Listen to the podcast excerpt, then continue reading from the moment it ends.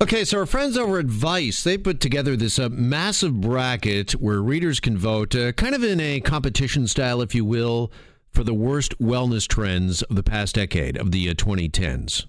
Seems like that's a natural to discuss with our wellness expert, Laura DeSanctis, who joins us here each and every Thursday on Global News Radio six forty Toronto. And uh, first of all, uh, happy birthday there, birthday girl.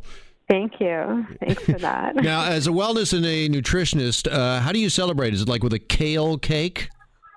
Um, no, no, you know what? I actually, I haven't actually had birthday cake in a, probably about mm, maybe like fifteen years, but this year I really want it. So I think after fifteen years, you've maybe earned a slice of cake. I think I might, I might deserve it, right? Yeah. All right. These are worst wellness trends of uh, the twenty tens, the last uh, ten years. Is there one that really stands out for you, Laura?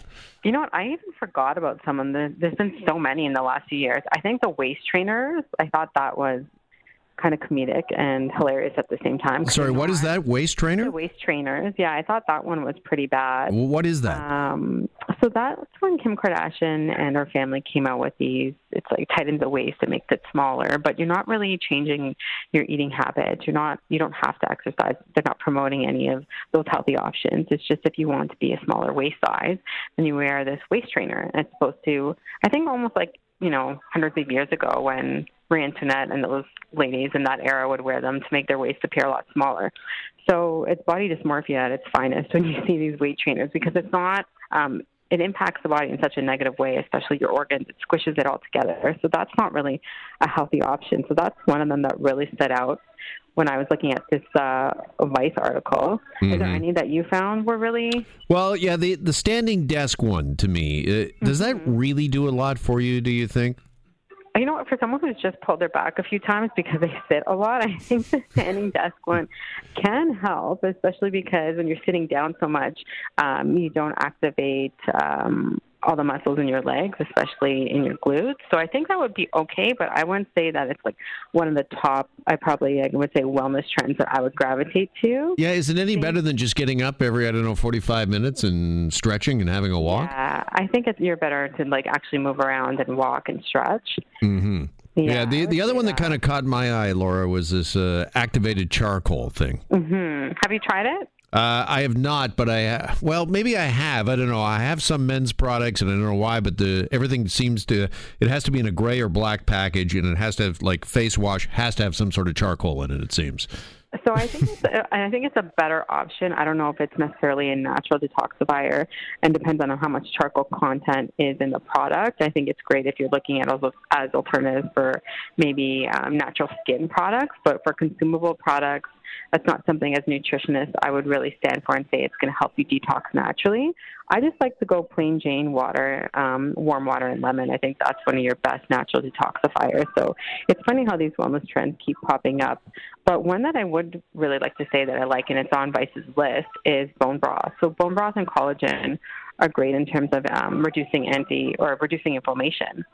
But when we're looking at some of these other types of diets that we see here, isogenics and keto, I mean, the jury's still out there, especially on keto. Yeah, well, you and I have talked about that several times uh, over this uh, past year in particular. But uh, bone broth, by the way, I, I tried that for the first time uh, on your recommendation uh, about two weeks ago. I had it for lunch a couple of times. I'm sure it's great for me. Is, is it bad if I put some hot sauce or something in it, give it a little taste? No, no, not at all. Okay. I think, I, there's also vegan broth, too. So I think, you know, it, it depends on what you're including in your broth. If you're having... Um, some grains that may be harmful or inflammatory to your system, you may be sensitive to it. If you're having like a pasta noodle, I wouldn't say that's the best option. But if it's just some some sauce to add some flavor, I don't think, I don't see any problems in that. Yeah, just before we leave this topic of the worst wellness trends of the past decade, does it drive you crazy as a wellness expert, as a nutritionist, to see this stuff popping up again and again? Isn't it better yeah. just instead of people trying to find some sort of magic bullet, is is to find a bunch of things that work for you and do it consistently? Exactly. I think it's people are always searching for that magic bullet, but they don't actually want to do the work. And we'll see, I'm sure, you know, come January, a few crazy and bizarre wellness trends coming up again. Um, actually, one of them we spoke about, was it on last show or the other two episodes ago, about this new trend where people are sunbathing their bum? Yes. that that was, I remember that distinctly. That was two weeks ago. That was a really interesting one as well. But, um, yeah, I think it just comes back to doing the work, finding what works best for you, and everything in moderation. Don't be so hard on yourself. Okay, I've found that sun tanning my bum is not working for me. I'm going to really? stop, I think, yeah. I didn't think we got so much sun in Toronto, Jeff, but you must know. Maybe, maybe it's the time of year. Maybe I shouldn't be trying it in December, yeah. All right, let's move on to twenty twenty and some of the uh, wellness trends or, or things that you would actually prescribe for some people to maybe uh, adopt or try. Mm-hmm. So I think we're going to see, um, and we already saw it in twenty nineteen, oat milk. So we're moving away towards Um, dairy milk, and we're looking for alternatives. So oat milk will be popping up again at most probably um, coffee shops, and I think we'll see this with plant-based items as well, plant, plant-based alternatives. So we have the Impossible Meat Burgers, Beyond Meat Burgers. So meat alternatives are going to be more and more popular.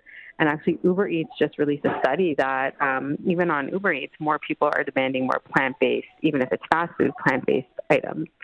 Okay, and plant-based is the biggest advantage there, anti-inflammatory, whether it be a dairy or, as you just mentioned, uh, meat alternatives, burgers? Um, I wouldn't necessarily say it's anti-inflammatory. It depends on the type of food that it is. I mean, Impossible Meat Burgers and Beyond Meat Burgers, again, if you're going to have it in a, um, with some bread, if you're going to use a bunch of conventional condiments that can have processing and dyes and alternatives, that's not necessarily the healthiest option for you. Um, I'm not an advocate of just having plant-based. I do incorporate meat into my diet, so I think if it's organic and ethically sourced meat, then I don't think that's a problem. But again, everything in moderation. Are you constantly reaching for um, the drive-thru? Are you going for a Beyond Meat Burger or Impossible Burger? Then you need to ask yourself, why are you even reaching for this? Mm-hmm. And again, as you mentioned, everything in uh, moderation, and maybe uh, look at one day as a, is that a good habit for people to adopt? Probably not the next couple of weeks because it's the holidays and uh, it's almost like anything goes, but have what they call a, a cheat day. Make sure that you're kind of eating eighty percent of the time good, twenty percent of the time uh, have what you really crave. Yeah, I think that's a lot better than being so restrictive, because we find a lot of people just um, maybe last for about two weeks, not even a month, and then they'll get really hard on themselves, and then they'll just completely eat like crap again for the next little while. So I always like to incorporate the eighty twenty rule. And again, like no, no one to say no and no one you've had enough, but your body will respond as well. All right, just got about a minute to here. Uh, anything else you want to mention for twenty twenty? For twenty twenty, um, again, I think what I've seen, and this is something that's come out on Uber Eats as well, common vegetables that are making a comeback. So we know kale, and we know the celery juice trend really went hard for twenty nineteen. But surprisingly, Brussels sprouts and cabbage are making a comeback. So that I thought was really interesting. Did they ever go anywhere, really? Uh, and mm. by the way, when you have Brussels sprouts, you can't cook them in bacon, right? That pretty much nullifies any health benefit. I think that's why people do it. Exactly. All right, Laura, thank you uh, for this. Thank you for everything uh, all year long. Enjoy your uh, birthday uh, today, and we will uh, talk in twenty twenty. Thank you. Happy New Year. All right. Laura DeSanctis, our wellness expert and nutritionist. You can follow her on Instagram at Go With Your Gut.